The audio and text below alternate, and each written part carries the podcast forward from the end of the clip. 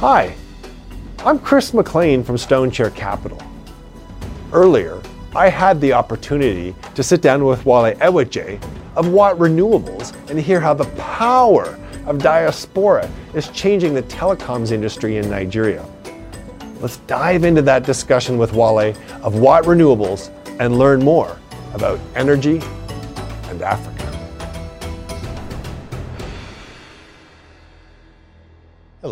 Thanks for joining me today. And, and I have a great discussion that um, I'm very much looking forward to. It's with a, a, gentleman I've known for some time now, Wole Eweje, and he joins me here in Calgary at the studio, which is a fabulous opportunity.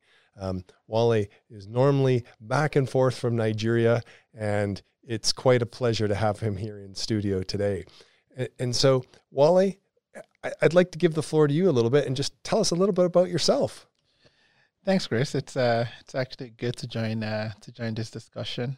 I know we, we've talked about this, and it's good to actually be uh, having this discussion uh, discussion with you.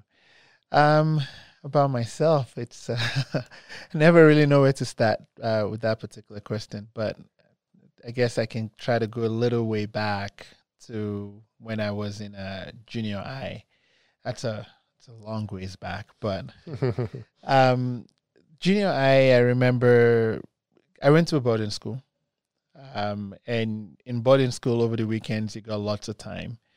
In the evenings you've got lots of lots of time, and especially at night you have a ton of time because there's 99 oh let me say about 80% of the time there's no power. So you're spending time outside with with your colleagues, uh, with the other students, just kind of catching up on what's happened, what your dreams are, what what you want to do when you finally get home, what you want to do when you grow up. And I remember one particular weekend I was I was in a conversation on the field with a friend of mine and we were talking about wouldn't it be great if we could solve part of this problem where we don't have power at night? Um, we all go to bed all sweaty in the middle of the night. You can't sleep well because it's hot. You know, you leave the windows open, you get bitten by mosquitoes, you get malaria, all that kind of that kind of stuff. And I mean, fast forward many decades later, that that desire actually really never never left. Mm. It somewhat it always played somewhere at the back of my uh, back of my mind.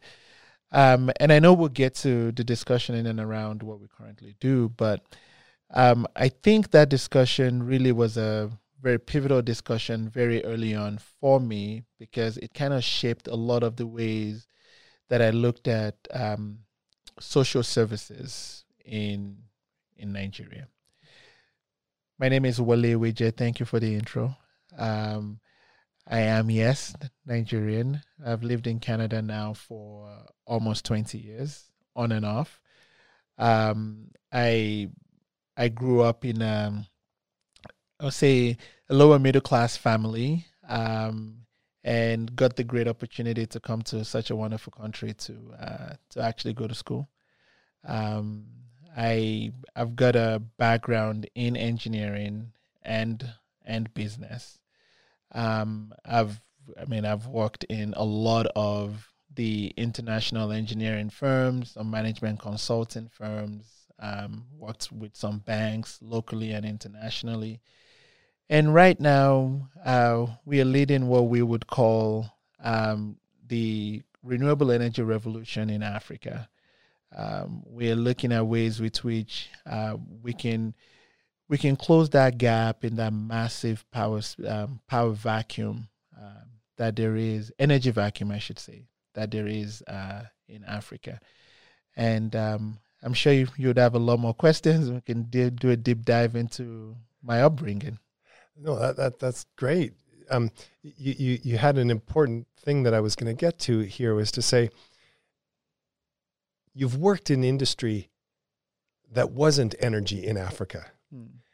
And and there was that motivation at your core being that took you back to there's a problem that I know I have the skills to solve. That's right. So tell me about the journey that you uh, have been on with what and and the things that you've done here in Canada and how that drew you eventually to to Nigeria. Yeah, so that's a good question. Um, maybe I'll start off with the journey, and I, I would kind of just talk about the journey that kind of led up to the company. Sure. Why? Yeah. Um, um, when it came to Canada, there were certain problems that I thought that I could solve or be a part of the solution when I go back to Nigeria. I'd always known I was going to go back. Um, there were certain issues that I had identified as a young adult before I left. Uh, power was one of them. Agriculture was another one.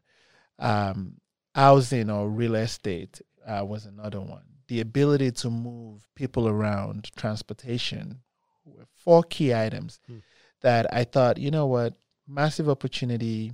You go into a developed country, they've found, they've figured out the solution to all of these problems. All you really got to do is don't reinvent the wheels. Just look at what they've done um, and see how you can take some of those learnings and bring it back. Now, very naive, very early on, on I thought it was going to be as simple as you go to school, you graduate, you get all these learnings, maybe one or two years of work experience, and boom, you go back and you solve all these problems. But uh, it never ended up working that way. Um, graduating, um, I figured I needed to learn something. Hmm. So I went and worked with the government of BC for a while. Okay.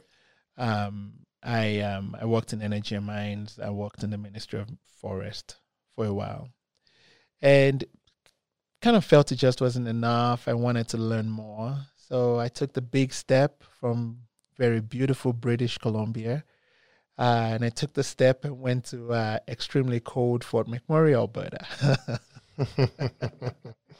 I mean, I'm, I'm assuming you've been to Fort Max. oh yeah, yeah. and um, I mean, the story of Fort Mac is a different one, but we can get to that later. Um, but in Fort Mac, I was learning the oil sands, um, and I was also learning how to project manage, how to manage people, how to solve real complex problems. Now, people might say the technology is out there, but oil sands is still, well, back then was still solving complex issues, how to actually get this oil out and effectively and at a certain cost range. And I took a lot of those learnings and kind of developed my own skill set in leadership. And that's really what I got out of that. But I always felt that I still had not gotten to any of the four central key points that I was trying to find a solution to. Um, eventually, I ended up working with this uh, management consulting firm, engineering management consulting firm. And it was at that point that I actually started identifying solutions to some of these key problems. Hmm.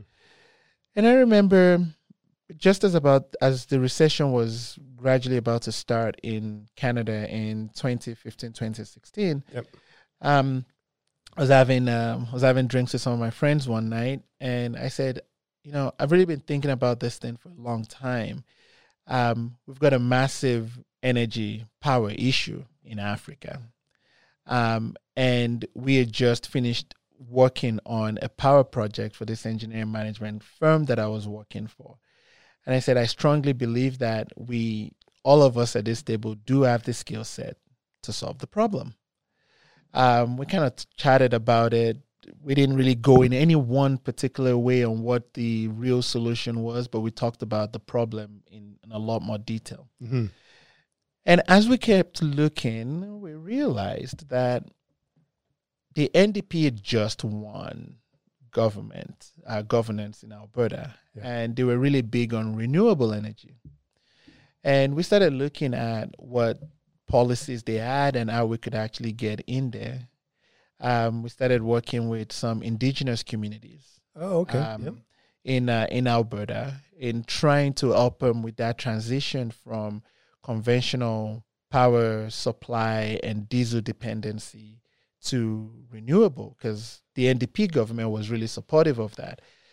And as we were doing that consultation, we were doing that engineering, we started saying to ourselves, hold on, this might be part of the solution. Hmm. And we looked at the African or well, I guess you could say the African and the Nigerian problem, and looked at the solutions we were preferring in Canada, and said, you know what, we can take this exact same solution to Nigeria, and it would work perfectly. So that's where that's where the whole idea of going to Nigeria started. Now, the whole idea of Canada in itself actually started from that first conversation we had just all sitting around having drinks um, and identifying how to solve it. Now, there's a there's another interesting story in and around how the name came about, but we'll tell you about that one. Uh, tell you about that in a minute. Fair enough. The powerful, powerful thing that has resonance when I talk to you is the irrefutable force that diaspora have. Mm. That change is driven by inside out. Correct. And you are a a prime example of the the the focus that has been since your early formative years, as it were, to to here you are today with with a, a business in Canada and Nigeria that's affecting change where you see it most needed. Yeah. The the place where you and I connected um, or, or um, first sort of came across each other was at the uh, Africa Investment Forum in 2019. That's correct. Um, and you were there because you had won a business plan competition. Talk me through that. Yeah, that was uh, the private financing uh, advisory network, PFAN. Mm-hmm. Um, I believe the PFAN is sponsored by UNIDO. Um, and they throw out this, they do this competition. They gather the the best energy projects in different parts of Africa. Um, and we initially all go through an initial advisory process. Okay. And then from that advisory process, they pick the top 10 or the top 15 projects, and they all come together um, for a pitch competition. Um, and you get to pitch your project to uh, to investors. Now, you know, I, I my PFAN folks will probably hear this, but um, I'm going to tell this little story about PFAN. Sure, um, yeah. You know, PFAN I had a competition in Vancouver. Um, I'd heard about them. We had applied, we didn't get in the first time. Um, we'd applied a second time. We'd gotten in because it's a quite an exclusive program uh, to get in. Um, we finally got into the program. Um, and when we got into the program, um, we were told at the end of it, the whole goal is to get financing for your project. But one of the best ways to get to a lot of investors is to be able to get into this pitch competition okay. eventually. Yep, yep. Um, that's really where the crop de la creme of uh, of all the projects that they have actually all come together, and then they pitch to investors from all over the place. A, a global Shark Tank. Exactly. Okay. Yeah. yeah, Exactly. Just kind of like the Shark Tank. Yeah. Um, so I went to Vancouver. I left Calgary, flew down to Vancouver to go watch um, one of this Shark Tank type competition that they had going on. And I was like, oh wow, look at all these investors. Wow, I really would really love to get to make it to this point. Um, and we spent we spent about seven months um, with an advisor. Uh, shout out to Monica Semek. Um, and we we already had some of these documents already, but she really helped us own into it, perfect it, and we got it out there. Um, finally, PFAN looked at it. They thought it was a. They thought we had a really good project and we I think we're maybe one of the last project to be selected into that competition, if not the last project to be selected uh, into that competition. And you know, there's something to be said about the fact that you know that you just kind of just got in there just barely, you know, and yep. and but there's always that conviction that we strongly believe. I strongly believe that we've got we've got a very well developed project. We'll talk about the project. Uh, we've got a very well developed project. Uh, we've got a really good organization and we've got extremely great processes. Outside of all of that, we're solving a real need um, for lots of people, which we're also going to talk about. But yes, we got into the into the competition, um, and as we were prepping for it, I mean, we took it seriously. Like we knew that we barely got in. We didn't understand why, but we barely got in, and we took it very seriously. And at the end of the at the end of the one week event, uh, we came in first. We actually won the competition. Um, and just by virtue of winning that competition, we also got invited to the African Investment Forum, which is where you were um, as an investor. Um, and we got into the African Investment Forum to actually do the same pitch uh, to a much wider investor audience um, at the uh, at the AIF. And um, but there's there's one thing I should also mention that mm-hmm. PFAN did help but so did another organization called Get Invest. Um, and there were two individuals within Get Invest, Ad Danker and Michael Feldner, that I would say in this space that we are in really groomed us and well, they groomed me at least mm. uh, to to the point where we fully we had a perfect a really good business plan we had really good processes we had all investor type ready documentation uh, that any investor would require, and allowed us to also look at, in a very critical sense, the risk associated with the projects project that we that we are doing. So it wasn't just PFAN that really kind of got us there. Uh, it was it was PFAN helped get us to that pitch competition and to AIF. Get Invest really helped us get ready for all of these conversations that we've been having ever since. Uh, for our listeners, we'll make sure that the uh, contact details for these different organizations are in the show notes because it's an important part of your path, and others would definitely, I think, benefit from that as well. Absolutely, I would. I mean, I would recommend.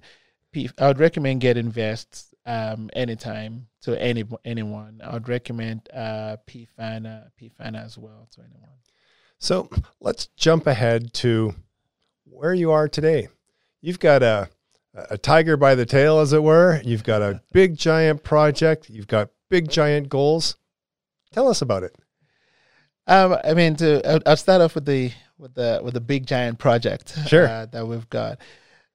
Um, there are three, in my own opinion. I would say maybe about four um, big energy polluters uh, in Nigeria. I'm just using Nigeria now in this particular case. It probably applies to other parts of Africa um, as well. Uh, residential consumer that always run generators all the time is one. Um, vehicles on the road, um, especially in a place like Nigeria that is always. You've been to Nigeria. Oh yeah, many times. Yeah, yeah. and so you've been to Lagos. You know what it's uh, what it's like. Massive pollution from uh, from all the vehicles that are on the road. Um, government, just from the scale of operations that the government and influence the government has in in the entire country and the amount of energy that they use. And another massive um, energy polluter um, that we don't typically talk about a lot are telecom companies.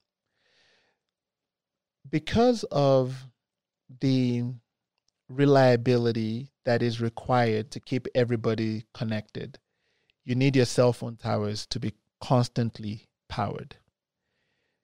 In a lot of African countries, um, the electrification rate is really low. In Nigeria, I think it might be maybe about 45, 47% electrification rate. The generation rate is also very, very low compared to uh, the energy needs. Mm. In Nigeria, um, I think we've got a generating capacity of maybe about um, about 12 to 15 megawatt. Gigawatt. Uh, gigawatt. Yep. Yeah. But we are only generating five. Yep. Five, about say about five to six. Yep.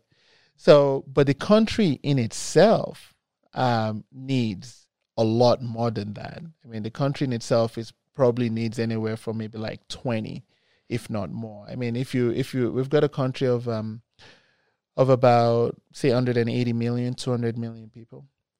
If each person or if each let's say each person uses say 1 kilowatt, that's about what 200 gigawatt of power that is required. We're not even anywhere close yeah. to the, what the people actually need. So, what do this cell phone, uh, this telecoms company do? They still need to make sure that their cell towers are up. Um, to ensure the reliability, they run generators. Now, what a lot of people, maybe a lot of people do not understand or maybe do not know is if a cell tower is down, you're not able to make calls. You get dropped calls. You're not able to surf the internet. Um, you're not able to send text messages. You're essentially like cut off from uh, from the world.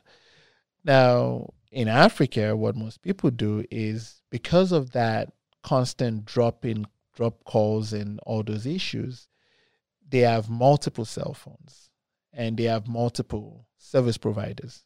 Very ineffective. In Canada, we have one because it's reliable, right? In Nigeria, they have multiple because when one goes down because the generator has stopped working, then they can switch to the other one to be able to make a call or to be able to surf uh, surf the internet. Now, the only solution, the solution, not the only one, but the solution that a cell phone, these telecom providers had come up with was to have multiple generators running at any time. So they have a generator running, then they've got a generator on standby. Hmm. So if one was to fail, the other one would kick in. And because of that, they're running their generator 24 7, 365 days a year. In some cases, they've been running it like that for 20 years. And in some cases, they've got thousands of sites where that's what they do. I think in Nigeria right now, we have about 17,000 over over 20,000 cell phone sites that are all running on generators. So now we came in and we said there's got to be a better way to do this. And that better way is um, what we refer to as a solar hybrid solution. Okay. Um, so we've got uh, solar energy storage um, with a bad uh, sorry with a generator as backup. The the most of these sites now run on solar and battery. Um, rather than running your generator 24 hours, you might run them zero hours, or at times you might run them four hours uh, in a day. So that's that's what we're doing. That's a big giant project. But there's another component to that project, hmm. which is in and around a lot of these cell phone towers are service providers. Most of them try to congregate around the cell phone towers because they know that those cell phone towers would always stay up in terms of power all the time. Right. So they try to get power from those stations to be able to provide services to the to their community. It could be cell phone charging services, which is what we see a lot of. It could be kids video game uh, services where kids can come and play video games. It could be um, a TV service where people can come and watch football, wrestling, boxing, whatever the community wants to come and watch. They all tend to congregate in and around wherever there is a cell phone station. So what we've now started looking at as that we're doing as well is not just powering those cell phone towers, but also providing power to the small and medium scale businesses that are in and around the cell phone towers um, in a more renewable or clean, providing them with clean energy, more cost effective way, providing that reliability that they need to operate their business.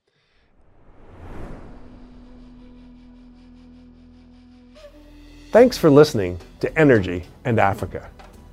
I'm your host, Chris McLean. If you like what you just heard, we hope you'll pass along our web address, stonechaircapital.com, to your friends and colleagues.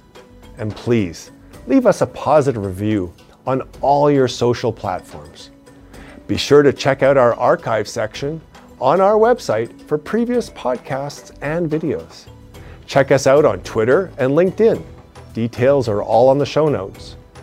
Join us next time for another edition of Energy and Africa.